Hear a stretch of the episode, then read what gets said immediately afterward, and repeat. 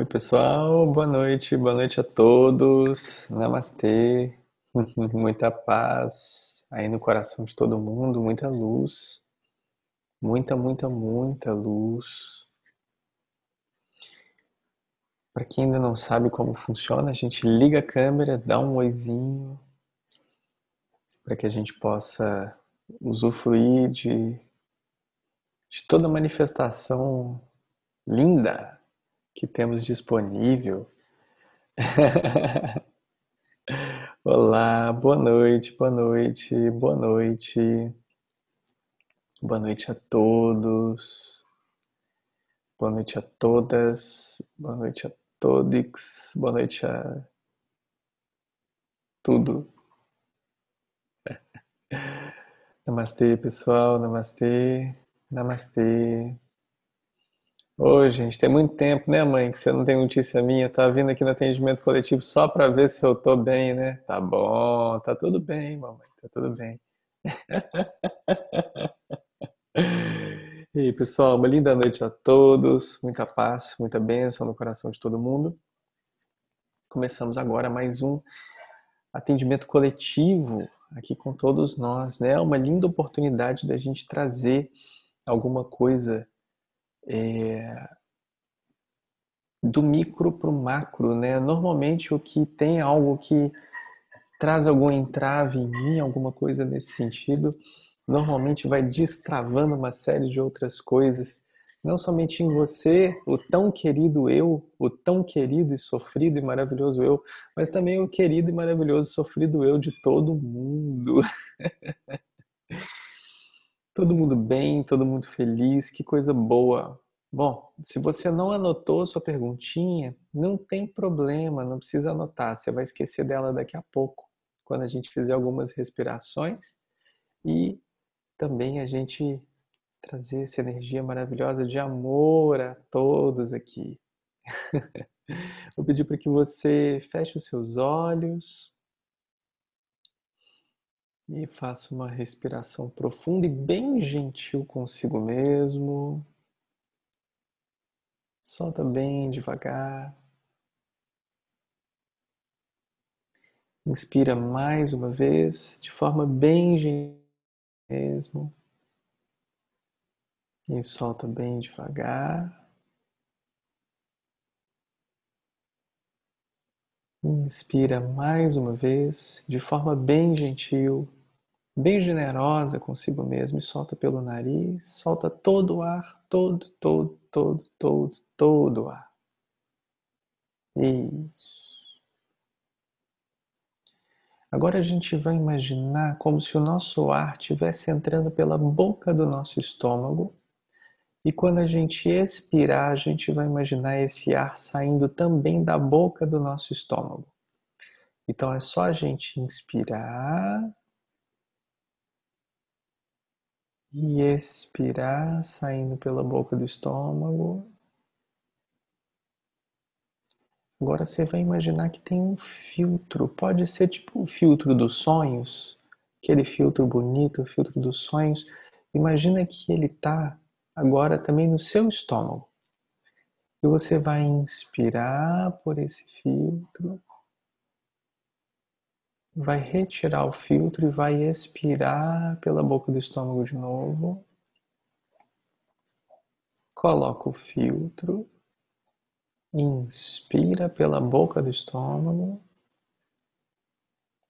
retira o filtro e expira. Isso mesmo, bem gentil consigo mesmo. Pode continuar com seus olhinhos fechados.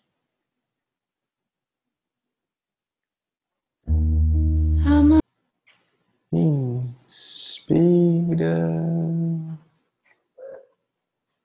Solta bem devagar. Inspira mais uma vez. E solta bem devagar. No seu tempo você pode abrir os seus olhos e me dar aquele oi, ligar a sua câmera, me dar aquele oi.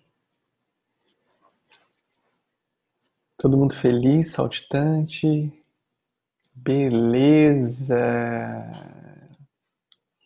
coisa boa, pessoal, que coisa boa. Um lindo namastê, namastê, namastê, muita paz para todo mundo, muita luz, muita coisa boa, muita coisa boa. Vamos embora começar? Vamos embora começar? Tchan, tchan, tchan, tchan. Ana, André, cheio de perguntas escritas, tem certeza para a gente não fazer contagem regressiva, né? Coisa boa. Todo mundo preparado, né? Que bom. Bom, pessoal, muita luz, muita luz, muita luz a todos, para que todos nós nos coloquemos à disposição desse divino maravilhoso, para que através de nós fluam códigos sagrados de luz, para que promovamos em nós o perecimento da autoignorância, para que todos nós nos libertemos, para que todos nós realmente sejamos fruto de toda a compaixão, de toda a misericórdia, de todo perdão, para que nós de certa forma nos livramos, nos livremos, né? Disso tudo que nos aprisiona, Aposto que está todo mundo bem, todo mundo livre, todo mundo tranquilo, todo mundo né, sem ansiedade nenhuma, todo mundo vivendo bem confinado. Ou não, né? Todo mundo se identificando com isso tudo, ou não, não se identificando com nada disso, promovendo em si toda a liberdade profunda que flui através do ser, da presença que já se é Vamos lá? Quem quer conversar? Quem quer dar um oi? Mas oi para dar oi não, a gente tem que dar oi para que a gente comece a emendar um papo bom aqui. Só oi por oi, vocês me mandam uma mensagem depois do privado. Oi, eu respondo para vocês. Vamos lá? Vamos começar a destravar isso aí? O atendimento coletivo, para quem está aqui pela primeira vez, ele funciona da seguinte forma. Se ninguém fala nada, não há nada a ser tratado. Então, logo a gente dá um tchau.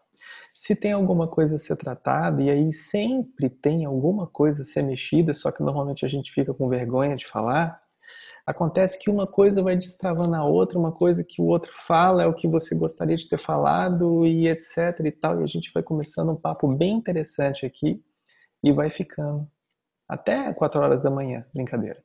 A gente tem hora para acabar, fiquem tranquilos.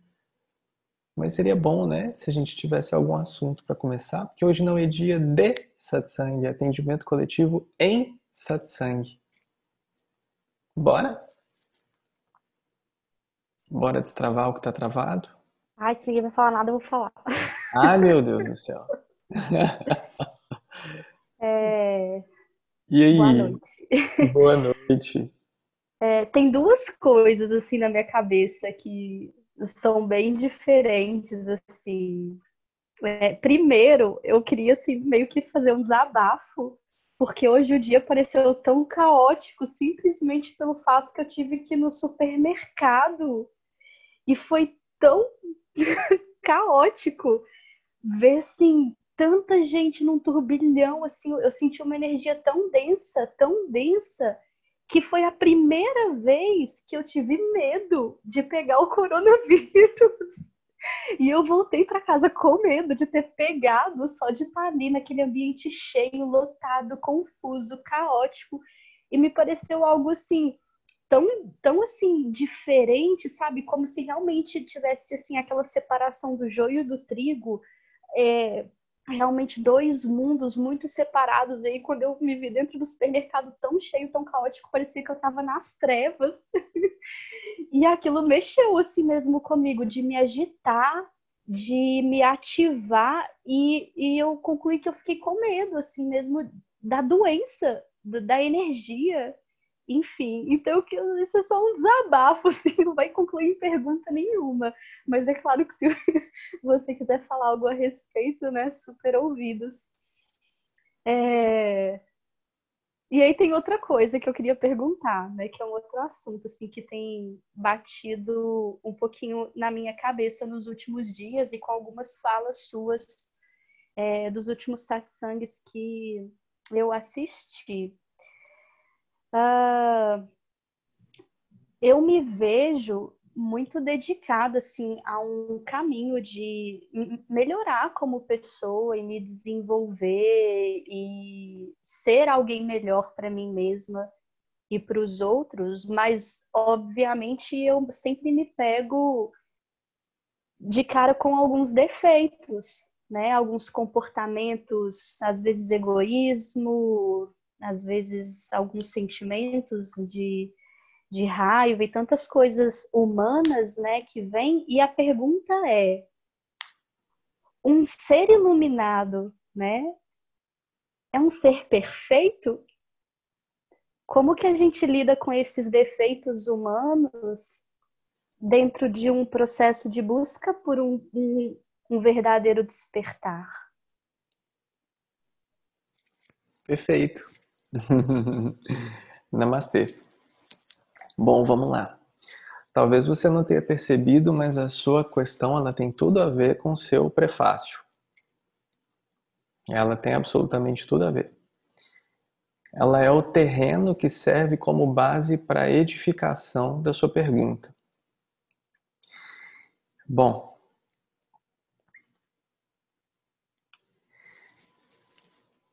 quando você sente a separação do joio do trigo, luz e trevas, quem te garante que você está do lado da luz? Quem garante que você está certo e o outro que está ali está errado? Quem garante a você que quem está com medo de pegar alguma doença, ele está com medo de pegar alguma doença porque ele tem medo dele mesmo ou está preso em algo, ou se ele está simplesmente protegendo o avô que ele está cuidando em casa? E por isso que ele não quer nem te dar oi, nem quer chegar perto de você. Então percebe que a sua pergunta ela começa a partir do momento em que ainda existe o julgamento.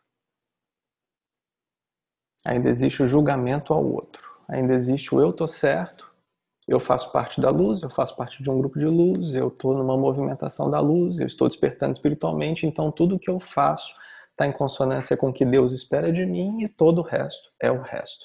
Ou seja, eu vou para o céu, os outros vão para o inferno. Estou falando de uma forma bem genérica, a gente já extrapola a pergunta, a gente está passando isso para todos, porque isso é um atendimento coletivo, tá? Só para que fique bastante claro, ninguém está chicoteando ninguém ainda. Mas eu tô certo, os outros estão errados, então eu aponto meu dedo, logo eu tenho três aqui apontadinhos para mim, falando que eu estou em um lugar, eu estou em um caminho, eu estou buscando por uma verdade e aqueles réis mortais estão lá brigando, é, subindo em cima do outro. Ah, ele come carne, ele não faz isso, ele não está meditando, ele não sei o que. E logo eu estou em um patamar que está acima do outro. Julgamento, comparação e tudo que vai trazendo para mim a ideia construída de uma martirização da construção do que seria um ser iluminado. Aonde o ser iluminado ele é de uma perfeição absoluta, aonde o ser iluminado ele é um ser que ele é tão iluminado que ele nem deveria estar aqui. Opa! Ele não é humano, mas a ideia da iluminação não é justamente trazer a luz para cá?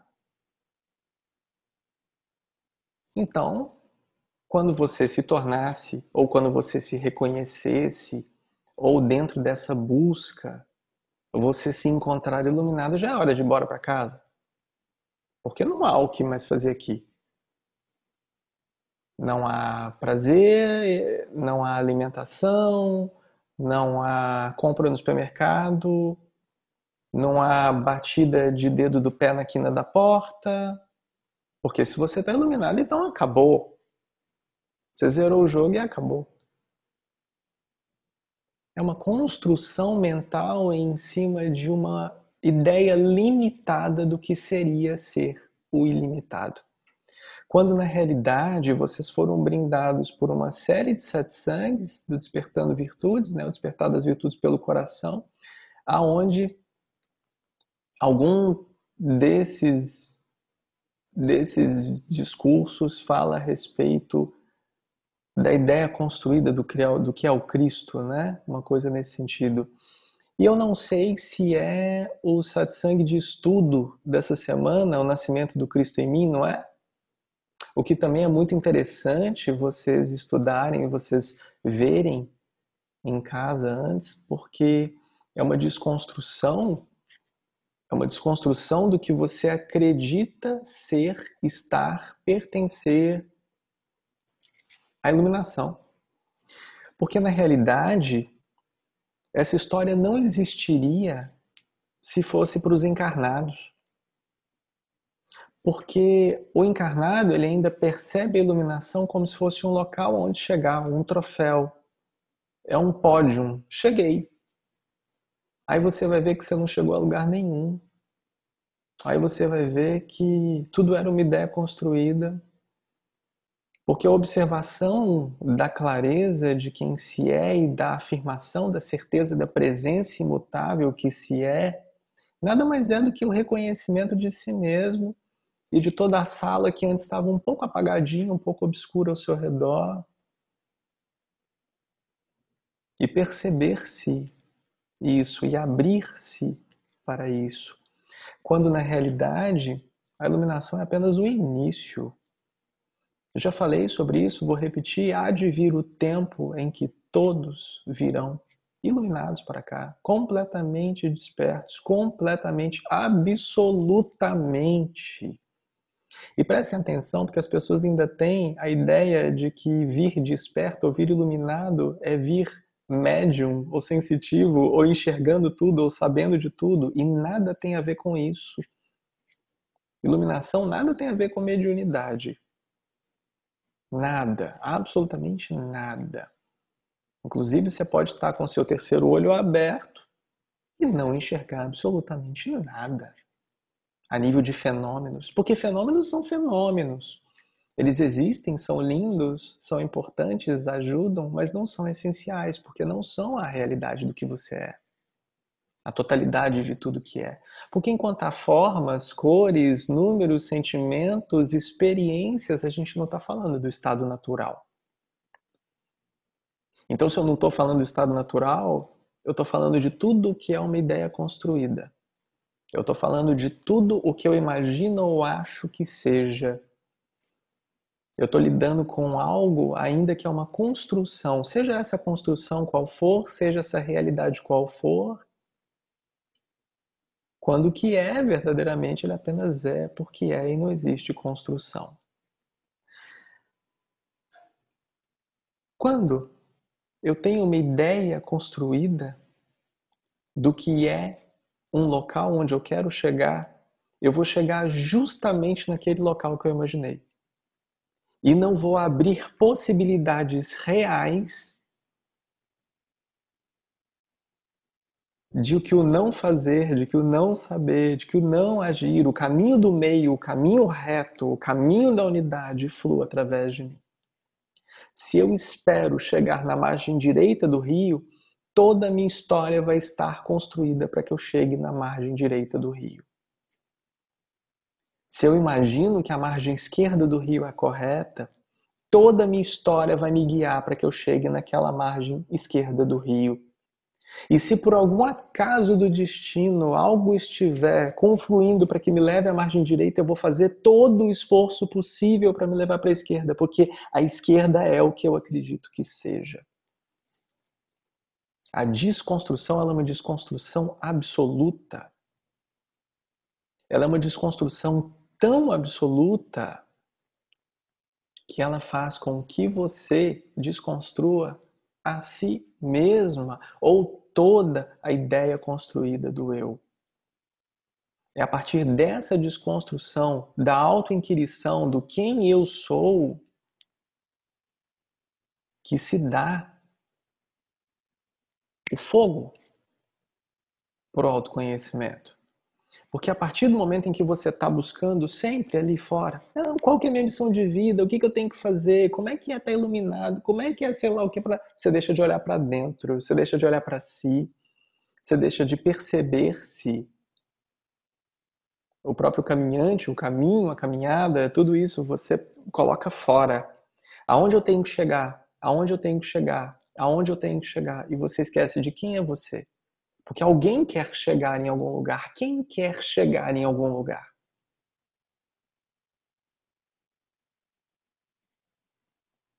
Aí você percebe: eu sou melhor do que o outro porque eu estou me cuidando.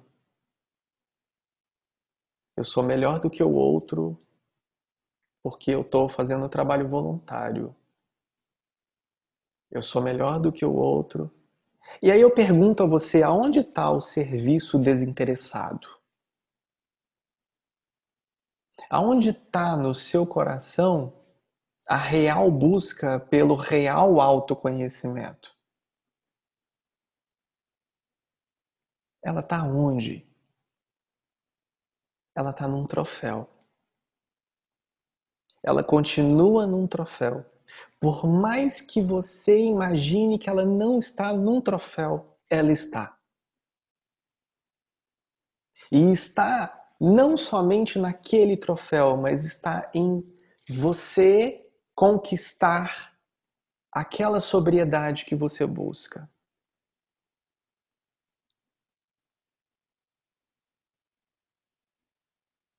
E aí, quando você está desconfiado desse caminho que você tem que tomar, você ainda tem dois caminhos ainda, a gente ainda está nesse dois, nessa dualidade, que é um caminho dividido ainda entre eu quero me libertar porque eu não aguento mais sofrer, ou eu quero me libertar porque eu realmente me amo profundamente.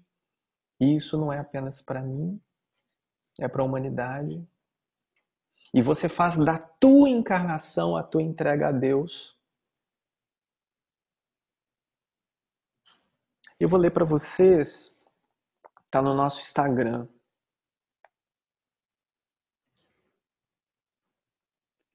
Ah, tá aqui no nosso Instagram. Para concluir isso, eu já extrapolei muito, viu, gente? Eu não tô falando da BID até agora, não. Nós já estamos falando para todo mundo isso tudo. Pererê, parará, fiquem tranquilos. Finalizando aqui a pergunta. A consequência tá aqui, ó, no nosso Instagram. Ontem. A consequência da tua intenção, presta atenção, a consequência, primeiro que a gente falou lá atrás, né, na essência da virtude, do intento, né? O intento que leva à ação. Então essa é a intenção. Tem algo por trás disso que você está fazendo. A consequência da tua intenção a consequência da pura manifestação, a consequência do ser, essa consequência disso que você já faz de forma desinteressada, a consequência disso abre o lótus. A consequência do saber se ser a consequência de eu aqui saber quem eu sou, a consequência do saber se ser, do ser vir, porque você serve para o servir, para purificar a tua, a tua real intenção. Então, a consequência do saber se ser, a consequência do servir, abre esse espaço. Esse espaço. Esse vazio. E aí eu finalizo respondendo com a frase que finaliza essa frase. Não é você que escolhe, torna-se escolhido.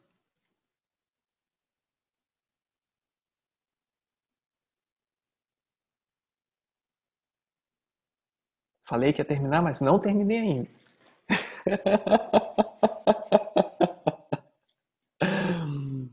Não há lugar a se chegar. Você não muda o que você foi. Você não muda o que você é. Você não se torna santo. Vou repetir, porque tem gente aqui que precisa ouvir. Não estamos falando sobre santidade aqui. Vou repetir mais uma vez. Não estamos falando sobre santidade. Existem santos que são iluminados, iluminados que são santos. Existem santos não iluminados e iluminados não santos. Porque o ser santo é uma concepção do que você acredita ser uma perfeição, inclusive a anulação de si mesmo. Quando na realidade você autoconhecer-se é você dar 100% de certeza de si e não anular-se. Você pode ter alguém que doa a encarnação inteira ao, ao sustento dos pobres que deu a vida toda, que deu todo o dinheiro, que construiu coisas maravilhosas e lindas e ajudou milhares de pessoas na miséria, e aquela pessoa ser inteiramente infeliz por dentro e realiza isso com uma culpa muito grande de tanta infelicidade que ela tem dentro de si. Por que, que isso não seria possível? Quantas pessoas, por exemplo, que que, que tem condições de fazer algum tipo de caridade ou comprar alguma coisa. Eu não quero falar que nenhum de vocês, por exemplo, nunca comprou uma rifa de dois reais, cinco reais, dez reais e ó, não estão nem aí para o menininho que está na cadeira de roda ou não. Você comprou para comprar, você tinha dois reais aqui, você comprou a rifa e acabou. Então vocês vão me dizer que toda a boa ação que vocês estão fazendo tem realmente uma intenção de santo por trás? Não tem nenhuma.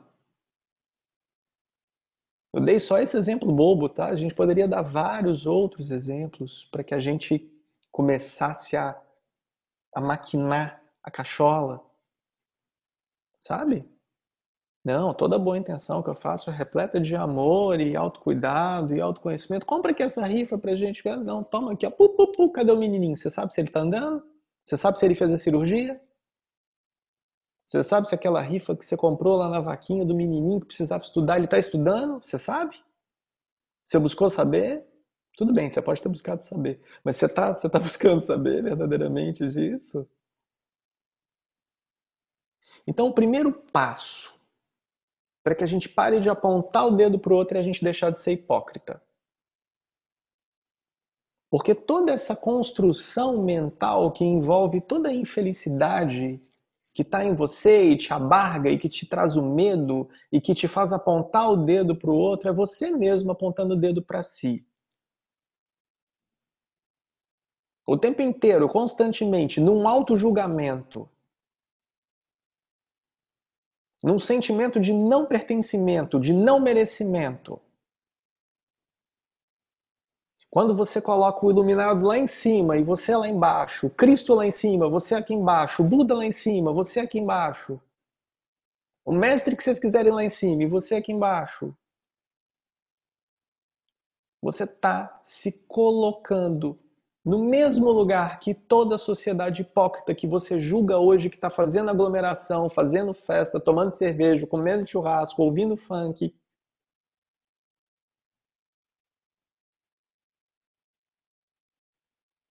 Quando na realidade não há mistério entre amar o outro como a si mesmo. Você só não quer amar o outro, você quer amar mais a si do que o outro. Ou amar mais o outro do que a si mesmo.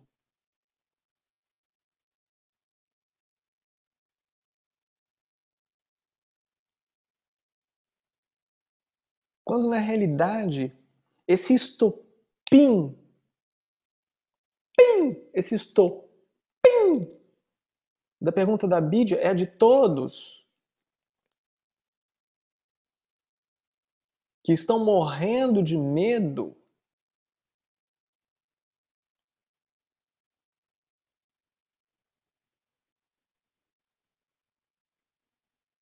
serve para que você, dentro do seu coração, perceba o quanto de medo há em você em se relacionar-se consigo mesmo.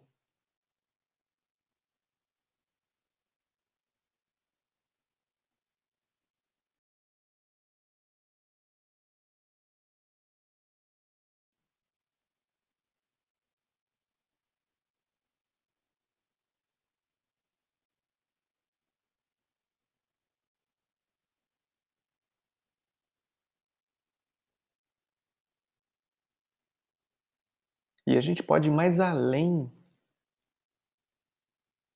Muito mais além.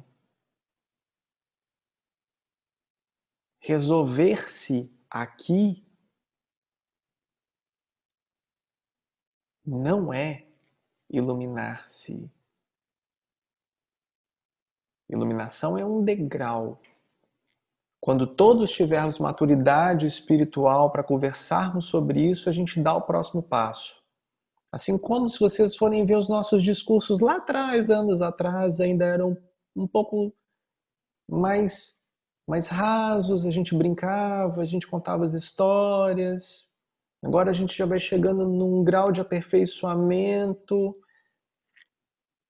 onde daqui a pouco eu vou tirar minha foice e vai todo mundo ser feliz.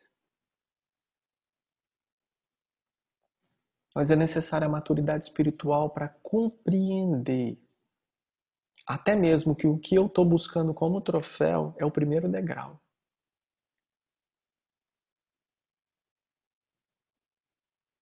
Existem outros. Existem outros degraus depois desse. Existem outros degraus depois desse. E que você pode fazê-lo em vida. E isso é o mais maravilhoso, pessoal. Isso é o mais maravilhoso. Você ter a oportunidade de estar aqui, encarnado, na matéria, experienciando isso, vivendo isso. E ter a consciência aqui, porque se você não tem a consciência aqui, não acredite que você terá quando você sair daqui. Você vai ter uma clareza do que você está fazendo. Mas uma libertação real, meus queridos. Hum, hum, hum. Nossa, mas não, se eu desencarnar, se eu morrer, se eu falecer, fala, fala do jeito que você quiser, eu não me importo. Quando você sair daqui, vocês acreditam que vocês vão ter resolvido a história? O quebra-cabeça? O jogo? Vocês acreditam verdadeiramente? Pergunta para quem trabalha com desobsessão, com um monte de coisa, para ver o tanto de mocinho e mocinha para não falar outras coisas, rodando para lá e para cá, perdido no mundo ainda, achando que está vivo,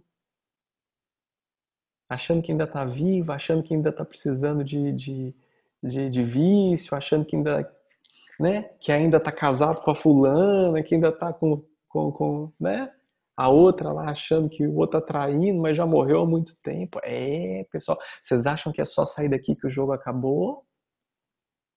Qual a oportunidade que vocês estão tendo aqui agora? Qual é essa oportunidade? E aí eu finalizei com esse texto daqui, ó. A busca da verdade é para poucos, quase ninguém tem tempo. É porque ela é para poucos. Porque normalmente quem está no caminho, na jornada espiritual, você sabe o que está procurando? Está procurando colo. Está procurando carinho. Está procurando atenção. E isso, meus queridos, nenhum ser iluminado vai dar a vocês. Nenhum. Seja quem for, seja qual a embalagem for. Nenhum vai dar carinho, colo e atenção. Vão te dar respeito, compaixão, misericórdia, amor, luz, apontamento, mais colo. Hum, hum, hum, hum. Nenhum vai dar. Vai te dar o caminho para que você caminhe o teu próprio caminho, para que você assuma a sua automestria, para que seja mestre de si mesmo, para que assuma a sua própria energia e se reconheça a própria presença aqui. Essa santidade, finalizando agora de verdade, essa, fi, essa, essa, essa santidade que as pessoas buscam, nada mais é do que uma construção mental do que acreditam ser em sua mente, em sua cabeça, o ser perfeito. Sendo que a perfeição nada mais é do que entrar em uma frequência a fim de libertar-se multidimensionalmente dessas cadeias da dualidade, Dessa forma, você sai do ciclo kármico, quebra a roda de Sansara, você se ilumina. Sim, eu não gero karmas, vamos roubar um banco juntos se vocês quiserem, mas vocês vão ter todos. Quebra essa roda de Sansara, e depois disso, o que, que acontece com você? Você tem outros meios de galgar novos degraus a nível de consciência cósmica, a nível de Cristos e Budas e etc, e etc, e etc, expandir-se cada vez mais. E nem assim você se torna santo. Nem assim você precisa ser santo. Santo é um conceito. Perfeição é um conceito. Sendo que você pode falar que alguém que matou o outro, ele é imperfeito. Mas ora, quem matou o outro se não Deus? Quem permitiu agora uma guerra se não Deus? Quem permitiu a disseminação dessa doença inteira pelo planeta se não Deus? Na hora de falar que, não, que nada acontece sem que Deus saiba, é lindo quando não pisa no teu calo. Quando pisa no teu calo, aí já não é Deus, aí já é coisa, é outra coisa. Não é isso? Então, queridos, vamos prestar atenção a uma coisa. A perfeição está ligada ao que é bom para mim o que eu considero ser perfeito? Ou a perfeição já é a pura manifestação de tudo o que é aqui? Se ainda o conceito de perfeição é o que eu gosto, o que eu acho, o que eu quero, o que eu imagino,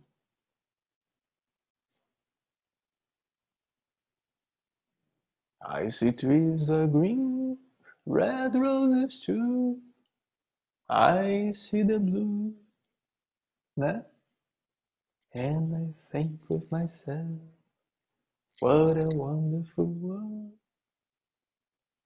Ah, pessoal. A perfeição ainda é um conceito. What a wonderful world. Ela ainda é um conceito, a perfeição. Aí sabe onde que a gente cai na perfeição? Sabe? Na perfeição construída? Mais um para conta, ó, vamos anotar, mais um para conta. A gente tem o namastê seletivo, a gratidão seletiva, todos somos um seletivo. O que mais está faltando de seleção? Alguém lembra? Seja o que Deus quiser. Seja o que Deus quiser seletivo. Vocês conhecem isso tudo, né? Vocês já, vocês já, vocês já me ouviram falar sobre isso?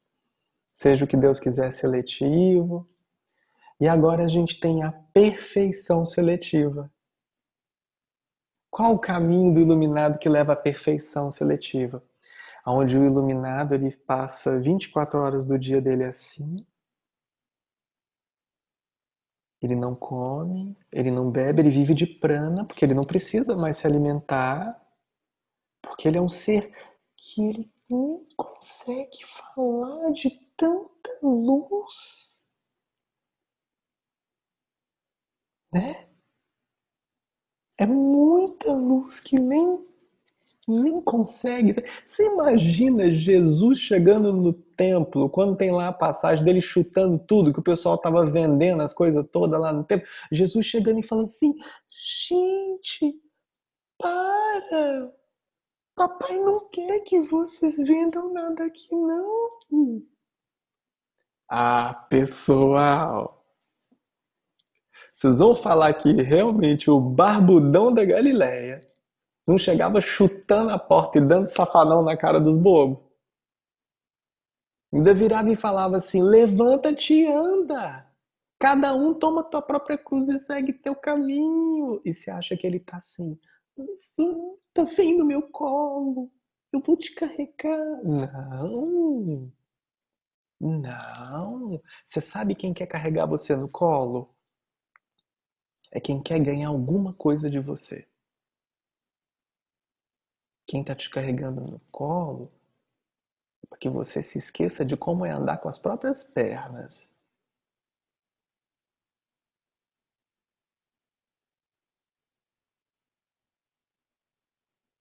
A perfeição seletiva. Vamos lá, vamos lá. Perfeição seletiva. A perfeição seletiva, ela acontece quando eu me coloco abaixo do outro, dentro de um padrão criado socialmente sobre o que é perfeito. Estipulado socialmente. O que é perfeito?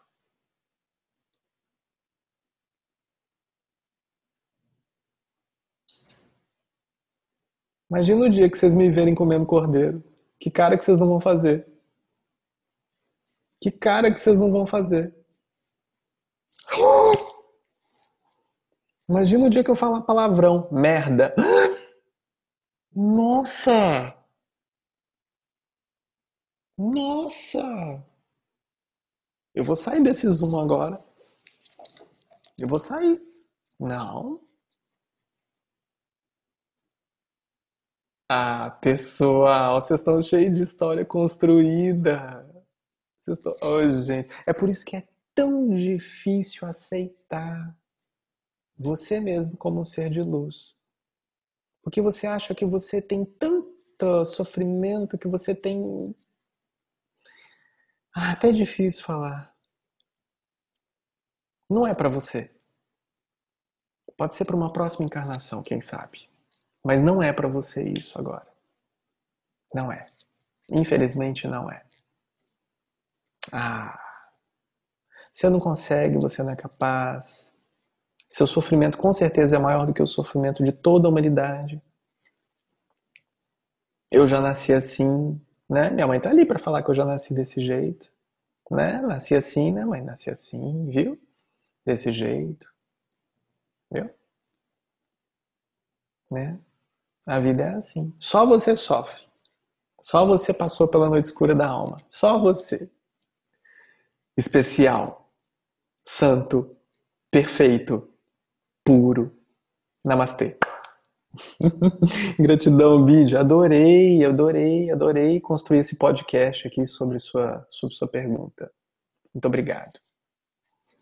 Vamos lá, pessoal. Vocês querem mais? Débora Mão Levantada.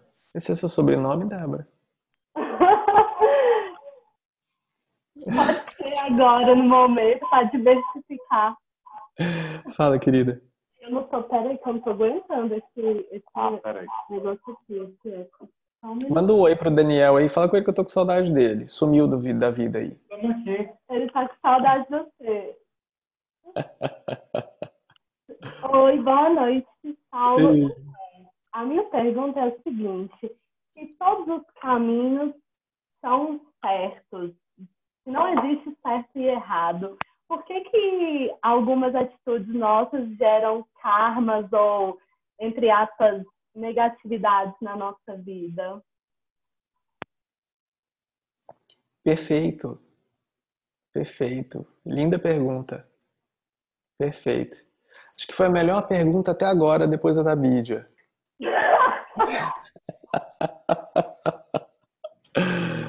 Perfeito. Querida, aqui, dentro dessa matrix, você está sob a influência das reis universais que regem tudo isso que a gente experiencia aqui. Então, dentro do que você pode chamar de maia, dentro do que você pode chamar de ilusão, tudo que você pode chamar de dualidade, está sendo regido por causa e consequência. Não adianta eu falar que eu não estou aqui, se eu me dou um tapa, eu sinto esse tapa. Mas como você não está aqui e está sentindo esse tapa? Não é? A única diferença entre eu e você nesse momento é que eu estou com o olho aberto e você está com o olho cerrado. É só, se fosse existir uma diferença, porque não existe essa diferença, né? A, dessa forma, dentro de toda essa casualidade que rege essa matrix que estamos aqui agora, dessa frequência necessária estarmos aqui experienciando tudo isso que está aqui, como a gente está falando de causa e efeito, a gente está falando de uma ação, de uma reação, e a gente está falando logo de algo a partir daquela ação.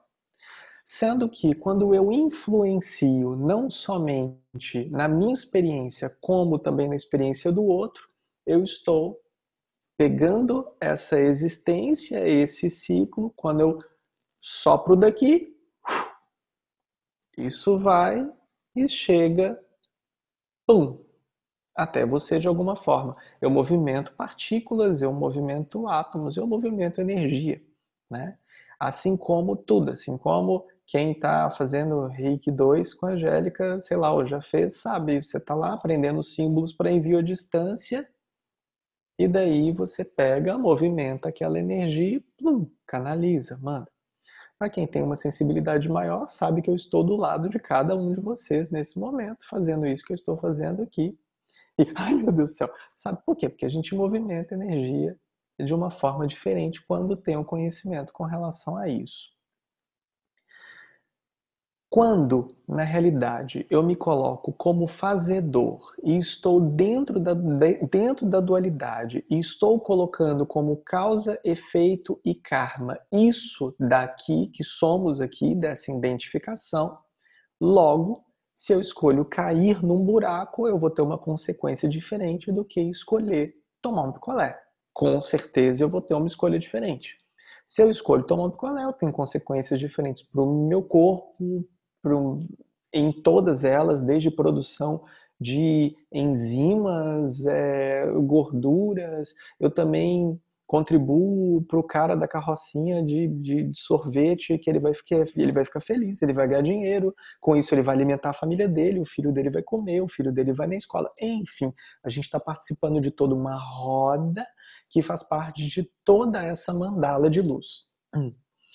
Quando se tem consciência disso, quando você começa a estudar a respeito desses processos kármicos, você passa a prestar um pouco mais de atenção, não somente nas suas atitudes, mas também nos seus pensamentos, também nas suas emoções. Porque se nós estamos falando que todo esse impulso age antes mesmo de eu tomar a ação, Logo, eu preciso estar atento aos pensamentos, atento às emoções, atento ao que o outro falou para mim, atento ao que aquilo reverberou em mim, como eu recebi aquilo. Então, eu estou influenciando constantemente todos os campos. Então, se eu começo a estudar sobre isso, sobre as leis do karma, sobre é, os próprios é, codex, que são os, os, as próprias é, leis universais, os sutras e leis universais que, que me garantem assim, para que, que existe? Para que você tome consciência de que tudo que você faz está influenciando. Para isso que a gente estuda isso, para isso que a gente entende, compreende e reverbera com isso. A partir do momento em que você se liberta disso, não quer dizer que você tenha que sair daqui da brincadeira. Você apenas não se identifica mais com isso e não gera mais essa roda em você, com você, a partir de você. É por isso que eu falei, a gente pode roubar um banco junto. O problema é do karma de vocês, não é, não é meu. E obviamente eu não vou fazer isso porque eu tenho as leis todas universais gravadas no meu DNA. Então nada do que desonre, não desonrar no sentido de no sentido lá da resposta da Bíblia, né, da perfeição seletiva, né? Não no sentido de desonrar do ser humano, mas desonrar o ser sagrado que eu sou, eu não vou realizar isso. Porque isso não é quem eu sou. Diferentemente de uma escolha de alguém que escolheu não fazer isso. Né?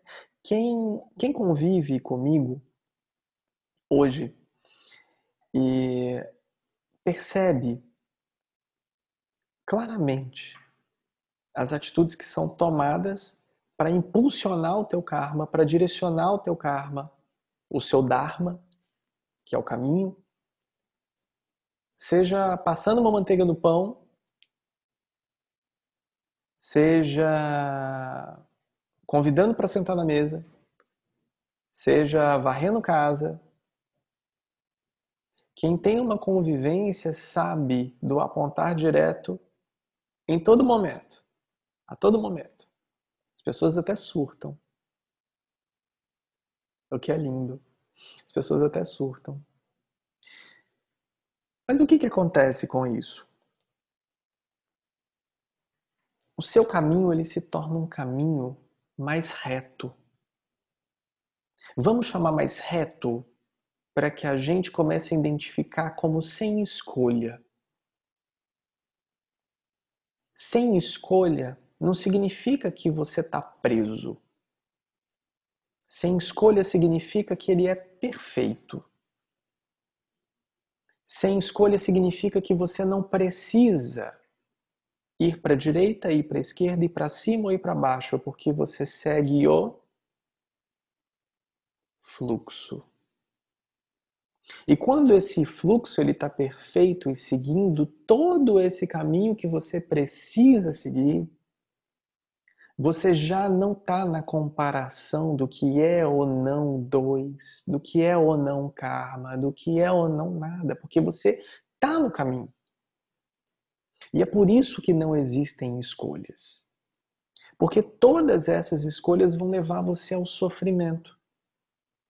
Mas, relembrando a todos vocês um discurso que inclusive está indo aí pelo, pela série Amando Incondicionalmente, que está indo para o Instagram direto, toda quinta-feira, ou seja, amanhã sai outro, não é a não escolha do não pensar, porque escolher não pensar é uma escolha.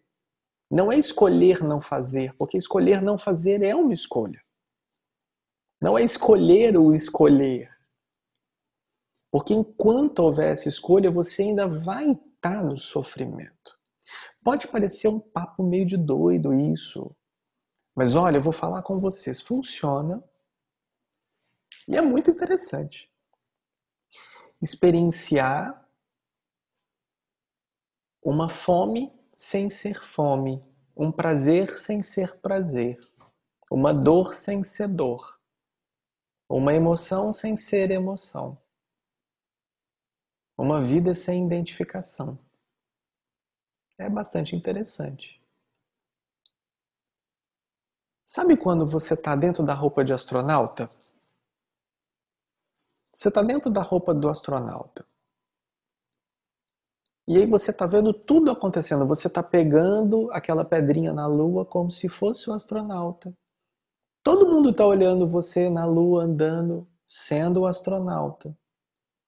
Você está andando daquela forma como um astronauta. Qualquer pessoa que olhe para você na rua vai falar assim: é um astronauta. Vocês concordam comigo? Só que você, dentro da roupa, sabe que não é o astronauta. Diferentemente de quando você ainda está na dualidade, vamos chamar dualidade de algo fora, para que fique fácil dentro desse discurso, tá? Quando você está na dualidade, você não sabe que você é a pessoa que está dentro da roupa do astronauta. Você tem o conhecimento, você leu, você sabe, te contaram, mas você não tem a mesma certeza de que você é a pessoa dentro da roupa de astronauta. A mesma certeza que eu falo com você agora, sim. Você não é você. Quem é você? Você acha que você é o André. Você tem certeza absoluta. Você é homem, você nasceu nesse corpo, você é o André, mas você sabe que você não é isso, que você está aqui experienciando, que você é uma alma, é um espírito, é lá... Não, mas você é o André. Não adianta. Não adianta eu te falar sobre isso, porque a experiência que você tem é que você é o André. Essa é a não identificação. A não identificação é a partir do momento onde você consegue desmembrar isso, entender verdadeiramente que você não é isso e viver a vida aqui. Obviamente, a gente tinha que fazer a ligação com a perguntinha da Bíblia, porque tudo aqui é interligado, lindo, maravilhoso, né? De que você é essa perfeição independentemente de tomar um capote na lua porque seu sapato é maior ou menor do que o outro.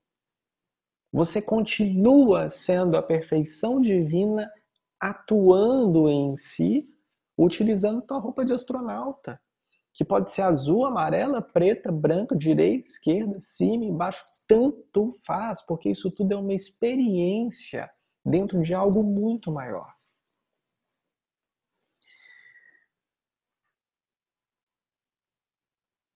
Não existe bom ou ruim, porque a consciência sabe disso. O ser humano acredita existir bom ou ruim, o que vai levar ele a um caminho ou outro. Nós, como supraconsciência, consciência cósmica, macroconsciência, fonte, nós acreditamos que toda experiência é o seu crescimento, seja ela boa ou ruim. Dentro do conceito do que é bom ou ruim. Toda experiência vai levar você a exatamente aonde você precisa estar.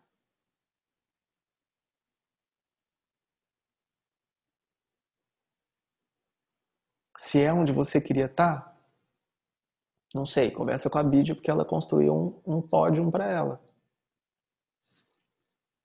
Brincadeira. Eu falei brincadeira baixinho, tá? Pra quem não ouviu. Brincadeira, tá bom? Brincadeira. Depois não volta amanhã.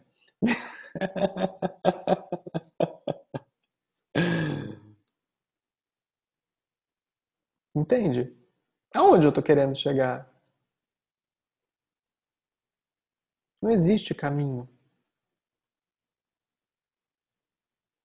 Por isso que eu falo, que não existe caminho. Né? Você é o caminho, você é o caminhar, você é o caminhante. É o que você está fazendo aqui agora que determina isso.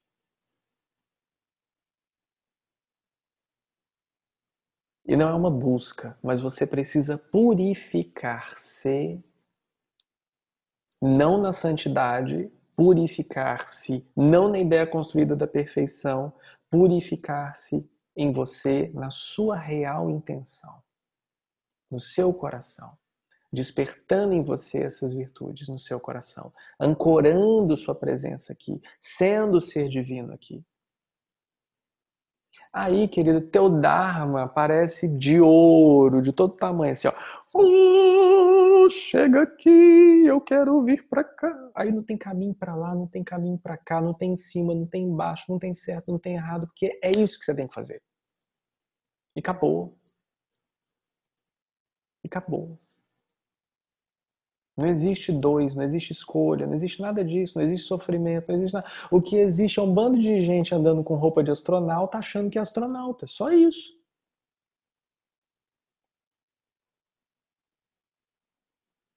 O maior, o menor, um preto, um branco, um amarelo, um vermelho. Um gosta do, do Flamengo, outro gosta do, do, do Galo, outro gosta. É, são só roupas de astronauta com etiquetinhas coladas. Sim, só isso. É só isso. tá respondido? Ou não? Tá? Tá bem. Namastê. Eu vi que a Isis tinha levantado a mão, eu não sei se ela continuou com a mão levantada ou não. Tchan, tchan, tchan, Não sei nem se ela saiu. Acho que eu demorei muito para responder a Isis. Ah, Isis. Ah, que pena. Ah, não aguentou. Vamos lá, pessoal. Olha que bonito que tá essa construção. Tô, tô, até achando que a terceira pessoa que vai perguntar vai perguntar algo que a gente vai ligar com a Débora, vai ligar com a Bídia.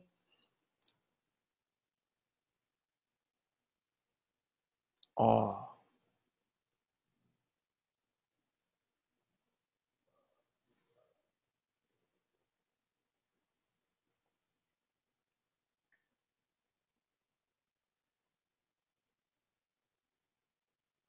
Gente, se vocês soubessem o tanto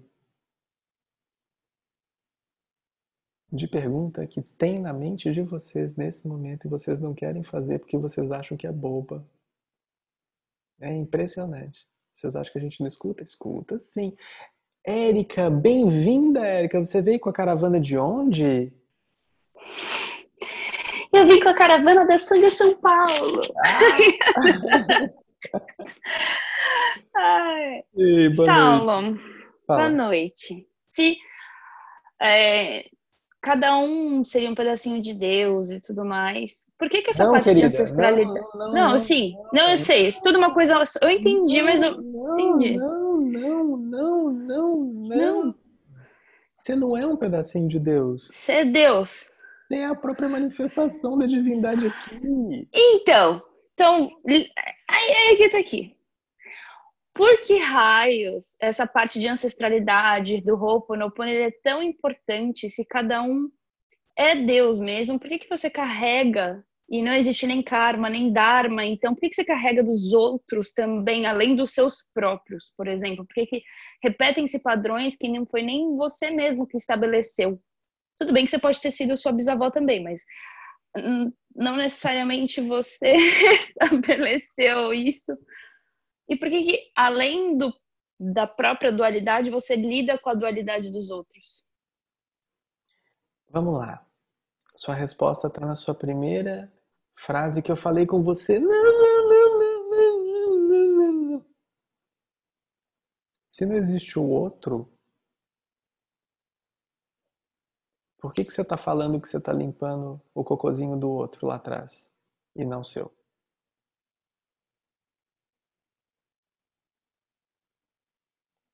Entende uma coisa? Ninguém diz que não precisa. Pelo contrário. Para que, que a gente põe a sanga para servir? Para purificação. Purificação a nível de jornada e caminho espiritual. Ho'oponopono, purificação. Foi o exemplo que você deu. Ancestralidade, purificação. Nada mais, nada menos a gente está falando aqui de preparar esse nosso corpo para receber o nosso ser. Servir para servir. Para o ser vir. Está na palavra.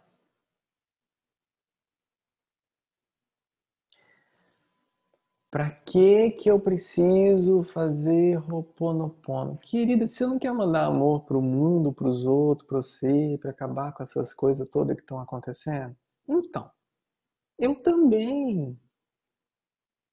Para que trabalhar ancestralidade tudo mais? Se eu não quer mais paz para tudo, para todos, para que todos os seres verdadeiramente sejam livres, eu também para que, que você acha que eu estou fazendo isso daqui com vocês? E muitas pessoas ainda não se atinaram sobre o que a gente está fazendo aqui. Isso se chama compaixão divina.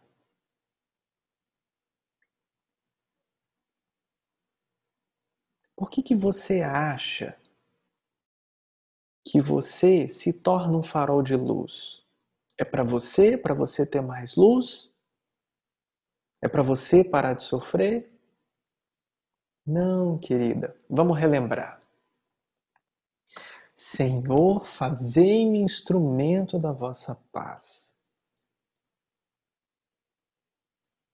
Aonde houver ódio, que eu leve o amor. Onde houver ofensa, que eu leve o perdão.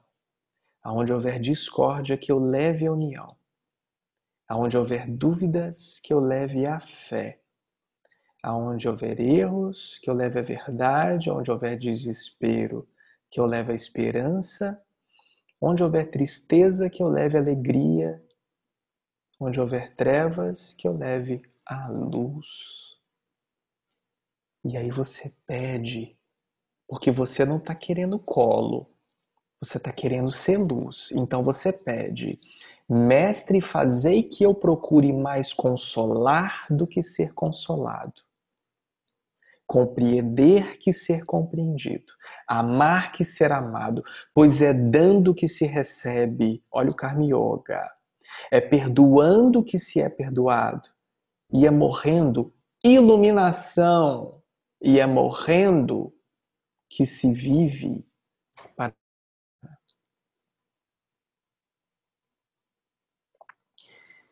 Não tem como ser mais específico do que isso. Não tem como ser mais específico do que isso. Quando na realidade a gente está aqui atuando, acreditando que é para gente ou para os outros, quando na realidade você está atuando em prol do coletivo o tempo inteiro, na ascensão do coletivo o tempo inteiro. Para que efetivamente Deus mandou que eu viesse e fizesse essas coisas? Para quê? Lembra lá da pergunta da número 1, um, depois a gente vai na número 2, agora a gente vai na número 3. Lembra lá da pergunta número 1. Um. Se fosse o fim, o que estaríamos fazendo aqui agora? Vamos para a pergunta se não há o que ser feito porque um está influenciando no coisa do outro, por que estamos fazendo isso agora? E se precisa ou não precisa trabalhar o outro, ou a mim mesmo, dentro da ancestralidade, ou Ho'oponopono, o que quer que seja, o que estamos fazendo aqui agora? Se não entrarmos em profundo contato conosco mesmos para nos resolvermos, para que dessa forma, do micro para o macro, eu resolva, entre aspas, o que precisa ser resolvido entre você e eu, entre eu e você, entre todos nós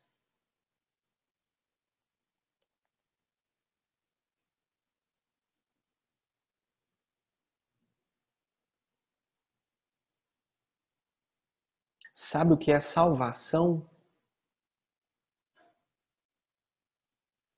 Sabe o que é o radical do meu nome isso? Esse é o radical do meu nome.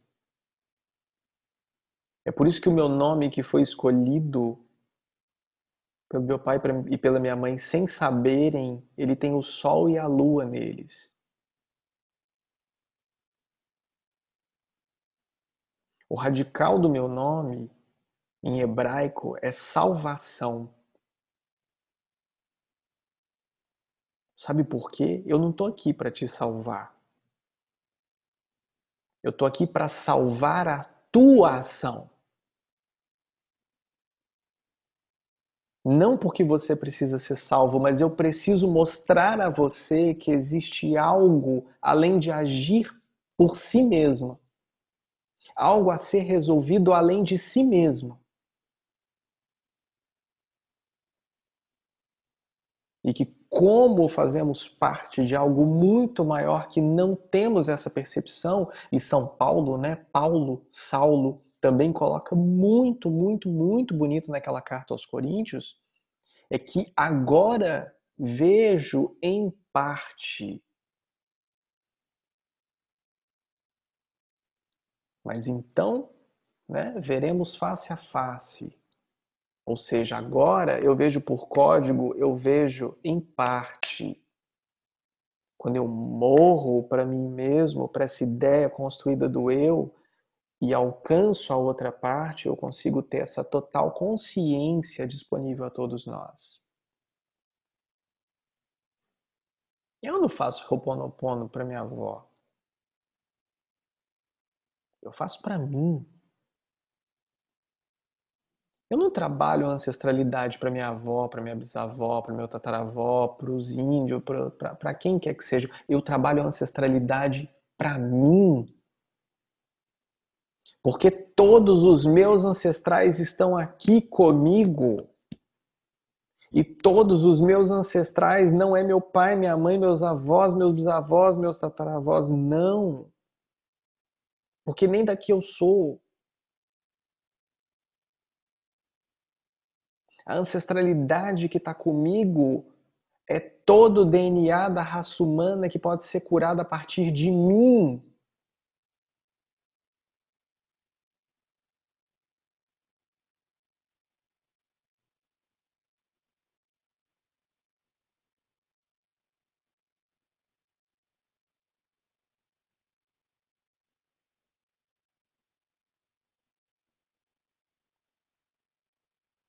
Só que entender com um conceito pré-formado do que é a perfeição, entender com um conceito pré-formado do que é tomar um caminho ou outro, entender que eu estou trabalhando para o outro ao invés de mim.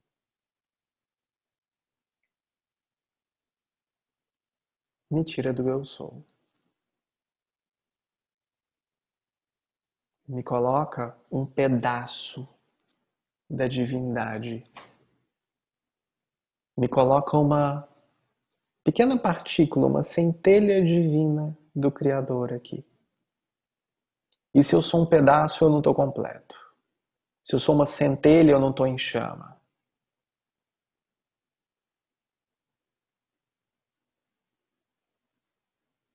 E meus queridos, eu estou em chama. como sempre estive,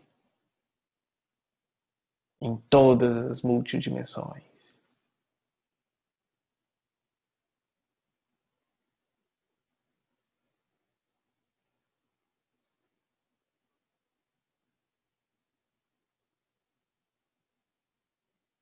Imagina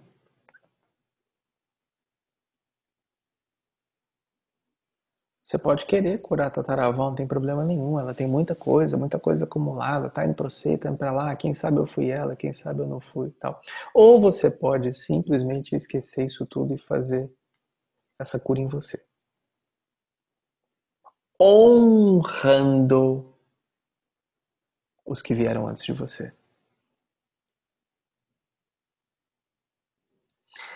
Tem uma parte para quem já fez já o trabalho de libertação dos 28 dias de sofrimento comigo, tem uma parte, acho que é na chave 4. Eu falando, eu acho, eu sei que é na chave 4. Na chave 4, onde no áudio da meditação fala para você assumir a responsabilidade kármica dos seus antepassados. Porque você hoje tem energia para resolver essa parte com eles. Assume. Eu não tenho nada a ser perdoado entre eu e você, porque eu me perdoo, eu te perdoo, eu peço perdão, eu estou perdoando a todos, eu estou sendo livre agora.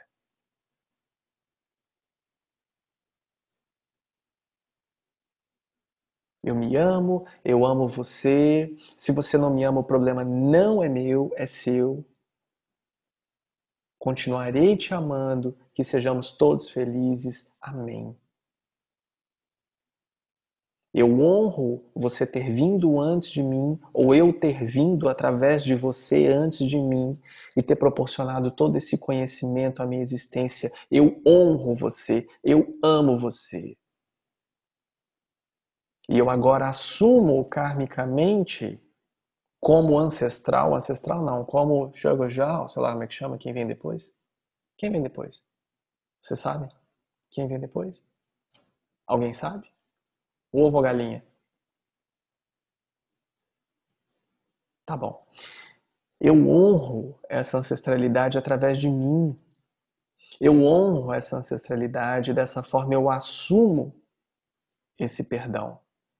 Eu perdoo em nome de toda a minha ancestralidade, a todos aqueles que porventura alguém da minha ancestralidade fez algum mal. Eu perdoo, eu amo, só que eu preciso assumir isso. Agora, se você não está assumindo nem para você, você vai ter força para você assumir para os outros?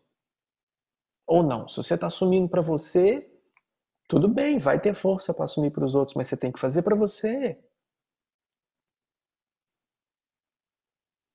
Sério, já tem disco voador, já tem nuvem de gafanhoto, já tem terremoto, já tem vulcão, já tem pandemia, já tem furacão.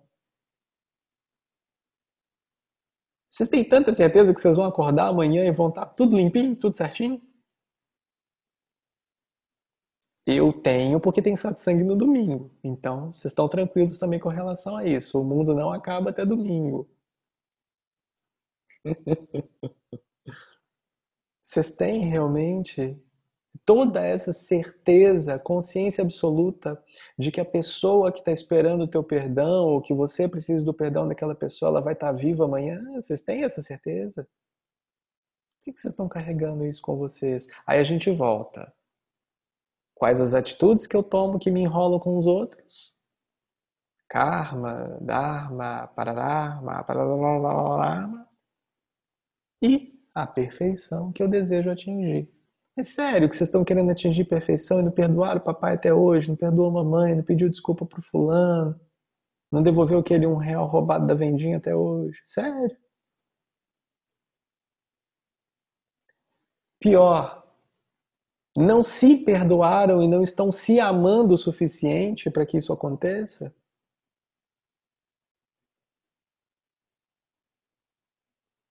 Aonde mora a perfeição? Na perfeição seletiva, inatingível, santificada e misericordiosa dos santos pintados pelas religiões. E não pelo que verdadeiramente é.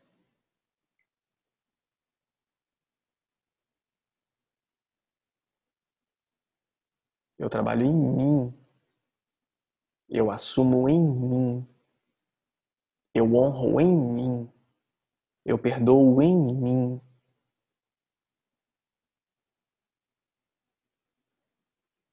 Eu me liberto em mim.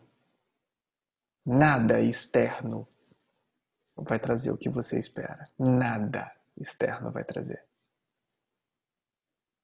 Nada externo vai trazer.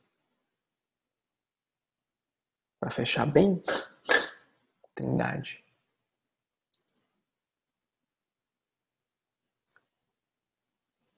Claro que a gente já extrapolou a pergunta da Érica. Ou não, né? Ou sim. Tantos ancestrais kamikazes que precisam de que precisam de, de perdão dos norte-americanos.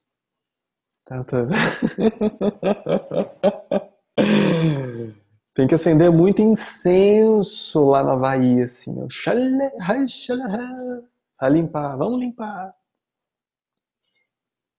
É muito amor, pessoal. É muito amor. É muito amor. Aí vocês fiquem com aquela dúvida. Será que é isso mesmo que eu tenho que fazer? Será que eu tenho que trabalhar em mim ou esse cara é muito louco? Esse cara é muito louco? Mandando eu amar, perdoar. Esse cara é muito louco. Deve ser muito louco. Já passamos por isso algumas vezes aqui no planeta, estamos passando de novo, né? Porque enquanto estiver esperando colo, hum, colo não vai ter. Não tem. Não adianta. Não adianta. Imagina. Você chega lá, tá lá o, o sábio guru lá sentado. Eu sou o sábio guru. Eu sou o sábio guru. Sou assim. Guru, ah, eu vou contar aquele conto zen pra vocês de novo. Eu contei ele outro dia, eu vou contar de novo pra vocês. Tá lá o guru, sentadinho, sábio zen, e aí tá lá o discípulo dele. Assim, mestre, Tava um do lado e o outro do outro lado do rio. Eu já contei esse. Essa é boa. Essa anedota é boa. Sábio de um lado e o discípulo do outro. Aí falou assim: Mestre, como é que eu faço para chegar do outro lado do rio? É isso que o mestre respondeu. Você já está do outro lado.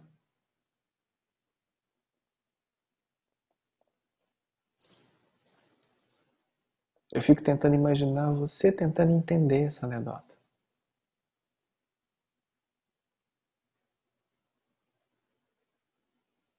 Olha, o discípulo do lado e o mestre do outro, do rio. O rio passando no meio.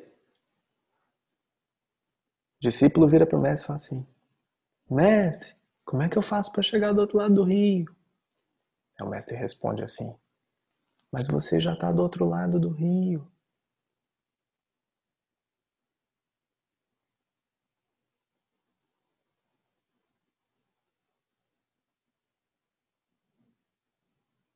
Vocês acham que é simples, né? Aposto que vocês estão achando que é simplérrimo, que vocês já entenderam. Ou quem não entendeu tá assim, gente, tem alguma coisa aqui que eu não estou entendendo, eu quero tentar entender. É. Essa é pior do que o liquidificador no 3.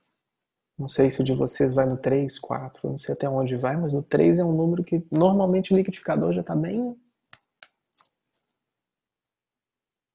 Vou repetir para vocês. Sabe por quê? Sabe por quê?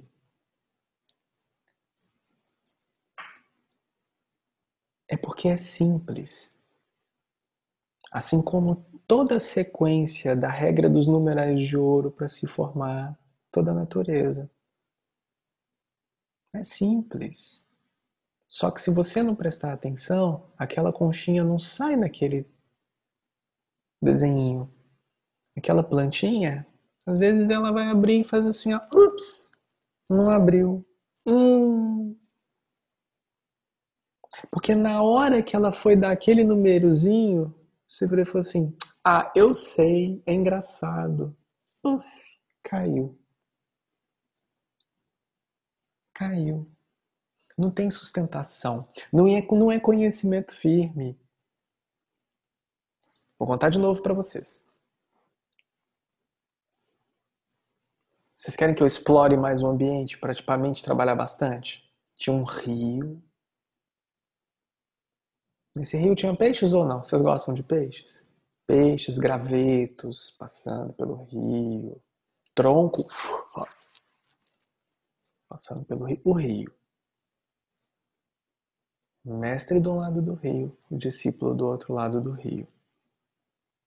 O discípulo falou assim: Mestre, como eu faço para chegar do outro lado do rio?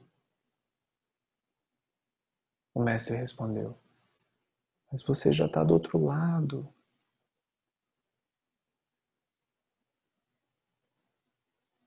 Obrigado, Érica. Namastê.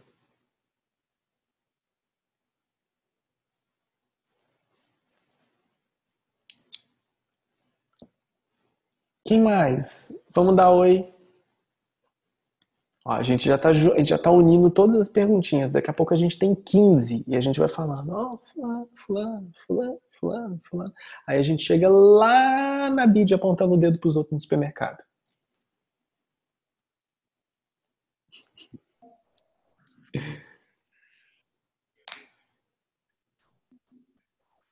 Oi, alô, alguém? Eu posso falar te fazer uma oh. pergunta que eu fiquei em dúvida aqui. Olha, pela voz me parece que é a Ana Priscila, mas não tá seu nome nem sua câmera. É você mesmo? Não, pela voz é sua prima de Juiz de Fora, Minas Gerais. Qual prima de Juiz de Fora, Minas Gerais? Hum... Adivinha? Não sei. Paulinha. Ei, Paulinha. Paulinha. Ah, Tudo ah, bom? Tudo bem, você só, você só, você só me escreveu platina aí. É, isso, isso, ah, essa mesmo. Gente, eu tô, eu tô achando massa. Mamãe tá fazendo um trabalho de colocar a família assim, né? Sua mãe tá. Eu tenho muito a agradecer a ela, exatamente. então, é porque Fala, eu fiquei com uma dúvida aqui, meu amigo, porque hum. você falou sobre o opono, oponopono para a gente não fazer, para nós fazermos sempre para nós, correto? Não. Porque, tipo assim, eu, eu estou num grupo de Ho'oponopono e eu faço de manhã e à noite. E após fazer todos os rituais, eu falo o nome das pessoas. Isso procede ou não procede? Eu falei a primeira pergunta, não. A primeira Sim. pergunta que você fez, a resposta é não. Sim. Né? Aonde que mora o, o desentendimento? O desentendimento está em se considerar um ser único e os outros como os outros. Esse é o desentendimento. Quando você está dentro da matrix, onde você considera os outros como os outros e você como você, estaria certo você colocar o nome dos outros como os outros e o seu como o seu. A partir do momento em que já se tem o entendimento desse todos somos um verdadeiro e que quando a gente está agindo em nós, a consequência é estarmos agindo para todo o macro, não necessariamente precisaria falar nome de ninguém, porque você agindo em você, automaticamente você já está agindo em todos aqueles que você tem algo a ser resolvido ou perdoado. Ah, sim. Ótimo. Era isso que eu queria saber. Olha, e deixa obrigada. eu te falar, Paulinha, é, a, a, gente tem um Roponopono rolando, eu não sei se tem, tem dia especial, ou, ou Sueli, você consegue me responder? Quartas-feiras às 19 horas. Quartas-feiras às 19 horas pelo Instagram, né, da Sanga, né? Pelo Instagram e na próxima quarta será nosso, a princípio, nosso último dia desse desse período, ah, é. né? Depois gente. De ah, depois se puder me passar o Instagram aí para mim, por favor. Adoraria. Alguém, alguém, alguém digita, por favor, aqui no, no coisa. Aí, nossa, é, é muito forte o Roponopono com a Sueli. Eu não sei se vocês já tiveram a oportunidade de fazer, mas quem ainda não fez, então já que quarta-feira da semana que vem é o último, é, às 19 horas, eu recomendo a vocês que façam. Eu recomendo a vocês que façam porque é muito, muito, muito poderoso, é muito bonito, é bem, é bem forte. Que bom. Paulinha, namastê, querida. Gratidão pela presença e vamos continuar aí nos. nos namastê, falando. gratidão é. mesmo. Namastê, querida. Olha, o pessoal colocou aqui, ó, arroba Sanga Platina Solares. E tá lindo demais esse Instagram desse povo, viu? Ô, oh, gente, esse Instagram tá bonito demais desse povo. Pessoal, vocês querem ir de música? Vocês querem pedir ajuda aos universitários? O que, que vocês querem fazer? Porque a gente ainda tem um, um micro tempo, assim, de alguém que queira fazer alguma pergunta.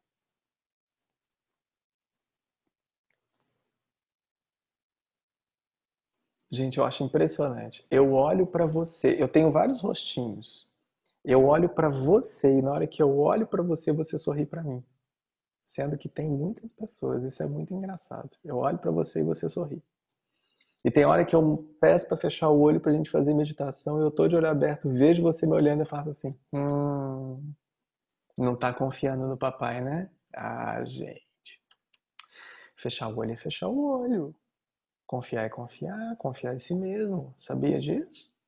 Quando você não fecha o olhinho, quando você fica preocupado com as coisas de fora, é porque você não confia em si mesmo. Né?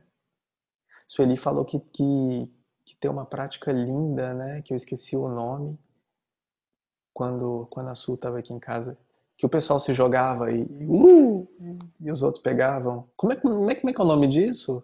Alguém sabe o nome disso? O nome dessa prática? Alguém entendeu o que eu falei? Não, né? Tipo, sabe, tipo, você tá assim, você fecha o olho e tem pessoas em volta de você e você faz assim. Uh, uh, sabe, tipo um peão. Quando essa pandemia passar, eu quero fazer isso com todo mundo. Ficar jogando vocês assim. Pra lá e pra cá. Vai ser divertido. Aposto que muitos de vocês querem fazer isso comigo, eu tenho certeza. Com o pé, inclusive. Né? Pá! Vai agora, quero ver não identificar com esse pé. Aí, pá! Eu esqueci como é que é o nome disso. Não sei nem por que eu tô falando isso, né? Mas veio isso na cabeça agora, foi bem, foi bem legal. Vamos lá, pessoal, mais uma?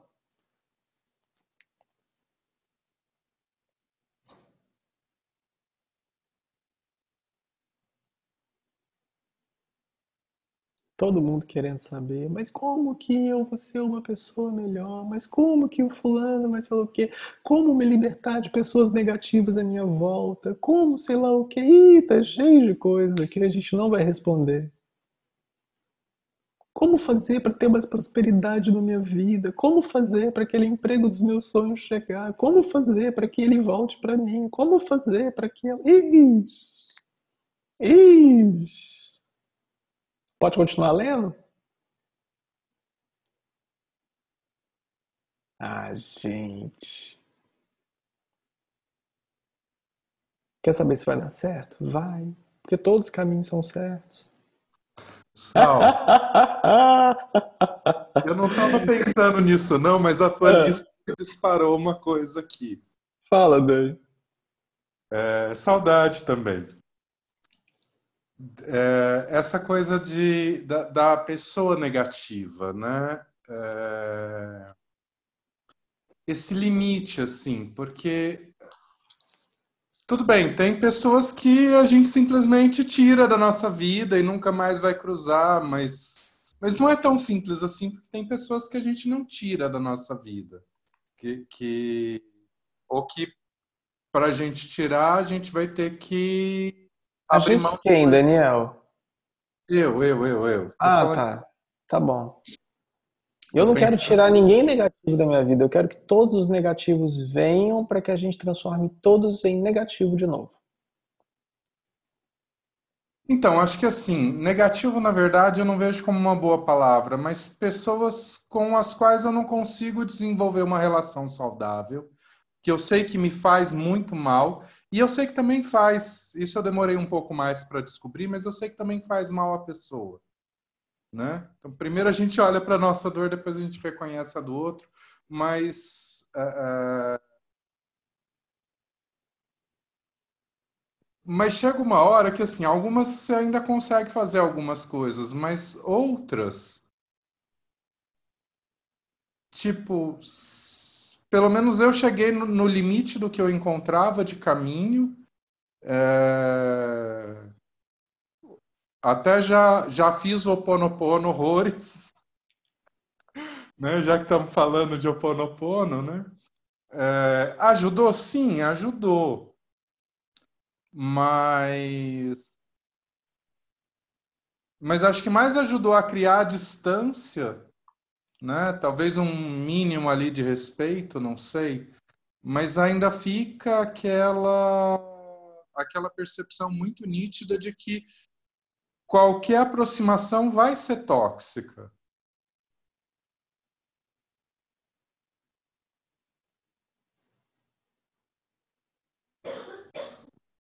Então, assim, tipo. Eu cheguei no limite dos meus recursos, assim, de, de tentar mudar, lidar de outra forma. Uhum. E o que, que acontece? Todos os recursos estão na forma como você lida com o outro. Todos os recursos estão em ferramentas ou possibilidades de afastar o outro ou qualquer outra coisa nesse sentido. Todos os recursos estão sendo empregados assim, né? Para fora. Quando na realidade, se resolvendo, você resolve a sua situação, tanto a nível de frequência, frequência quântica, energética, quanto a nível de retorno ao ponto zero da tua real energia, tanto a nível de se importar com isso e se identificar com isso ou não. Porque essas coisas só acontecem porque há um frequenciamento seu com relação a isso tudo. Vou te citar um exemplo, não vou citar nomes, mas vamos supor. Você tem um, um guia, um mestre espiritual. Você tem um mestre espiritual e esse mestre espiritual ele fala com você assim: Daniel, o caminho não está fora, o caminho está dentro. Daniel, você tem que prestar atenção em você, você tem que se resolver consigo. Daniel, olha para você, porque o que você está emanando é justamente isso que está chegando até você. Daniel, percebe todo o medo que você coloca numa relação tóxica como um fator de, de, de, de, de ressonância com essa convivência com essa pessoa. Daniel, presta atenção em você. Daniel, olha para você, olha o teu sentir, olha, olha esse ressoar no seu coração. Daniel, percebe isso em você, não percebe isso fora. Aí o que, que acontece, Daniel? Você pode escutar isso tudo e falar assim: filho da mãe, ele não me ajudou a resolver nada. Esse cara não é mestre nada. Esse cara, ele é charlatão. Esse cara é um cara que não me deu a resposta que eu busco. Ele espera que eu levante a bunda da cadeira e resolva a minha situação comigo mesmo, parar de ressoar com isso tudo. Ele espera que eu faça isso? Claro que não.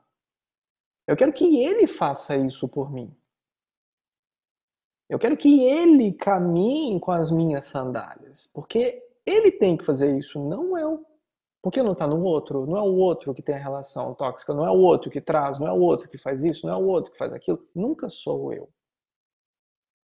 E aí, Daniel, o que, que acontece? Você pode olhar para essa pessoa que está fazendo isso para você e falar assim: nunca mais eu vou te ver na vida. Só que toda vez que você encontrar com essa pessoa, algo vai ressoar no teu coração. Porque você sabe que alguma coisa dali era verdade que precisava ser resolvido. E você não resolveu. Então, essa é a pulga atrás da orelha que fica numa relação mal resolvida. É quando nós não resolvemos a nossa parte. Quando nós não fazemos a nossa parte de entrarmos nessa neutralidade, não por opção, a neutralidade porque eu verdadeiramente já fiz comigo todo o processo necessário para eu me desvencilhar, desidentificar disso o que acontece. Diferentemente de quando você resolve uma relação muito bem resolvida, seja ela qual for, em qual natureza for, familiar, amorosa, amizade, qualquer que seja, se ela está bem resolvida, você vai se encontrar com a pessoa, ou a pessoa vai mandar uma mensagem, ou qualquer coisa que seja, e aquilo, ó, não vai fazer diferença para você. Quantas pessoas você já resolveu alguma situação e você encontra hoje não faz a menor diferença você encontrar com aquela pessoa? Né? Agora, se você tem alguma pendência, isso vai reverberar de uma forma, entre aspas, aterrorizante, negativa, frustrante, vai gerar uma ansiedade. E eu estou falando de qualquer relação, até mesmo relação de trabalho. Se você tem uma má relação com teu chefe, por exemplo, quando o telefone toca e aí você lê lá escrito o nome dela, você já fica até assim, nossa, minha chefe me ligando. Você até muda o toque do telefone e depois você se arrepende, porque quando toca aquela música você já lembra dela e fala: Nossa, eu não posso nem mais ouvir essa música. E assim é com todas as nossas relações construídas. Nada. E aí nós vamos fazer todo o caminho de volta, todo o caminho de volta, desde o Roponopono da Paula até o Roponopono e a ancestralidade da Érica, até o Karma e o Dharma da Débora, até quem que falou mesmo sobre o supermercado? Até o supermercado da Bíblia, a gente está falando de uma construção do outro e não minha. Do que eu espero que o outro faça e não eu da onde eu aponto o dedo no outro e realmente não ajo, aonde ainda estou preso ao que é bom ruim, escolhas, preto, branco, verdadeiro, o que quer que seja. Quando na realidade, se você tivesse ouvido aquelas palavras lá atrás, daquele mestre, daquele guru, daquele amigo, daquela pessoa que virou para você e falou assim: resolve, a ti mesmo. Ama a ti mesmo.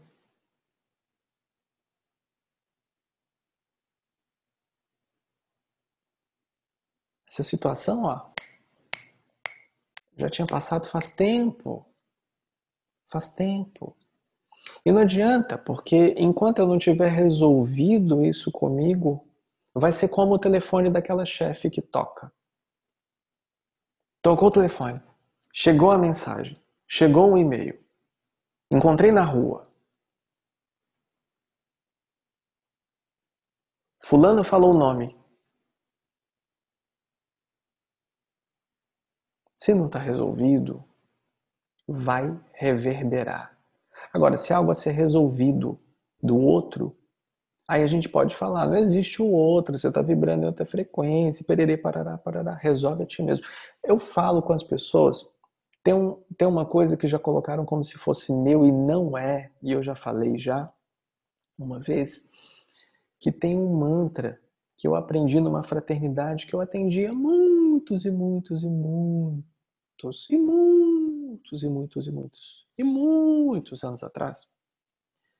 Que ele é um mantra que é assim: Eu me perdoo, peço perdão, perdoo a todos, estou livre. Olha, fala comigo em voz alta, Daniel. Olha, eu me perdoo. Peço perdão. Perdoo a todos. Estou livre. Eu me perdoo. Peço perdão. Perdoo a todos. Estou livre. Eu me perdoo. Peço perdão. Perdoo a todos. Estou livre.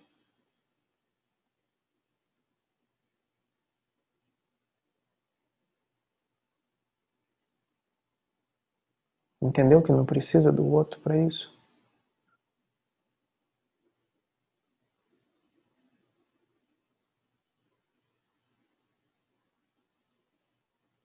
Quando você se perdoa, você já tem merecimento. Quando você pede perdão, você fez a sua parte. Quando você perdoa a todos, não há nada o que ser curado entre você e eu. E dessa forma você está livre.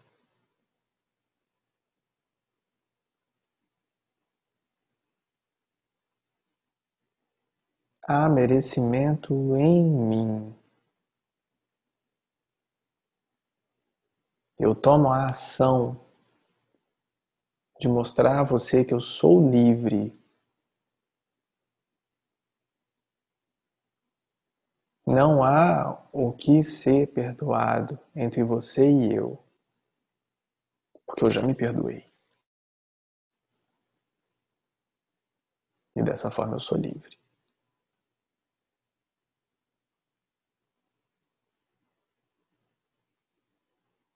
Ou você pode fazer igualzinho as pessoas gostam de fazer.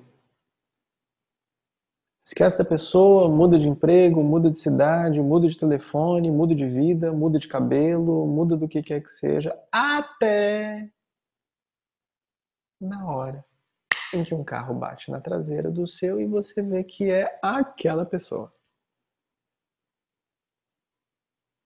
Nossa, que Carmen, coincidência? Não. O que você não está resolvendo aqui está retornando para você. Opa! Voltamos na Débora. Desculpa, Débora, você estava fazendo outra coisa? Eu te atrapalhei, desculpa.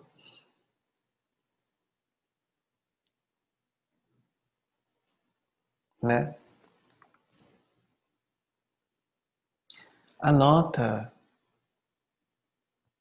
eu me perdoo, peço perdão, perdoo a todos e estou livre. Se liberta disso. Se liberta. Melhor coisa. Aí você não vai encontrar com aquela pessoa naquele momento da sua vida que você está feliz, você está resolvido. Ah. Pronto, a pessoa apareceu Acabou. Eu, existe uma pessoa, eu não vou contar para vocês quem é, mas existe uma pessoa que se eu encontrar com essa pessoa, ah, essa pessoa. Hum, não, Débora, não é você, Débora. Não é você. Não é.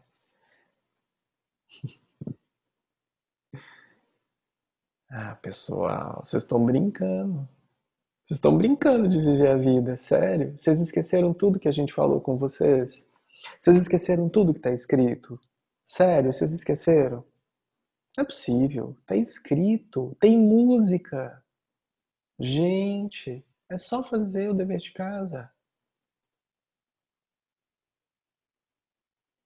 Né? Vamos que vamos? Vamos ser felizes? Eu, eu não quero nem ver. Tem gente me mandando mensagem no celular que está online aqui. Ah, gente. Ah, gente. Ou tá online ou não tá, né? Ou tá prestando atenção ou não tá.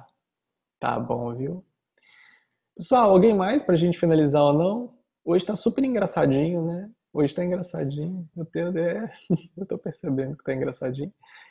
Alguém, alguém tem alguma pergunta, alguma coisa pra gente finalizar? Hum?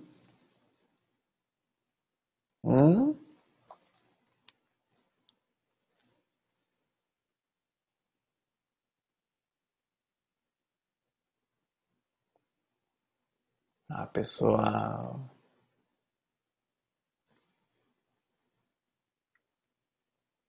É isso mesmo?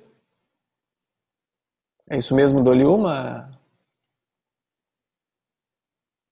É isso mesmo. Olha lá, gente, as pessoas sabem quando eu olho para elas, é impressionante. As pessoas sabem 40, 40 não, agora tem, tem mesmo. As pessoas sabem, olha, a pessoa fala assim, na hora, é impressionante. Dou-lhe uma? Dou-lhe duas? Pra gente finalizar? Ó, ó, ó. Tem certeza que ninguém quer dar oi?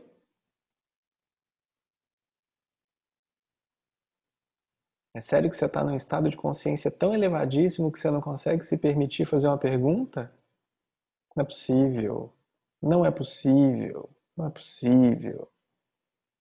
É um padrão muito elevado. Pessoal, muitas bênçãos nessa caminhada, com muito amor, com muita paz no coração, muita luz.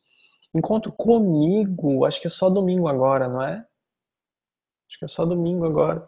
Domingo, oito e meia da noite. O que, que você vai estar fazendo na sua casa domingo, oito e meia da noite? Se você me responder que está vendo fantástico, eu vou te convidar a ver uma coisa melhor. A gente está junto aqui de oito e meia às dez e meia de novo, falando abobrinha. Então, convido vocês. Deixa eu só ver. Cadê? Qual que é domingo à noite? Alguém sabe? Achei. A natureza em mim. Ah, vai ser lindo falar sobre isso para vocês. A natureza em mim. Eu vou escrever para ter tudo na ponta da língua para falar com vocês domingo, oito e meia da noite, tá? Vou escrever para vocês tudo que eu vou falar, igual a gente faz aqui. A gente escreve todas as perguntas e, e, e deixa todas as respostas prontas, tá bem? Pessoal, vamos começar com a música do Fantástico, domingo, oito e meia da noite. Me lembrem disso, tá? para que a gente seja muito, muito, muito feliz. Um lindo namastê, muita paz, muita luz e muita bênção no seu coração.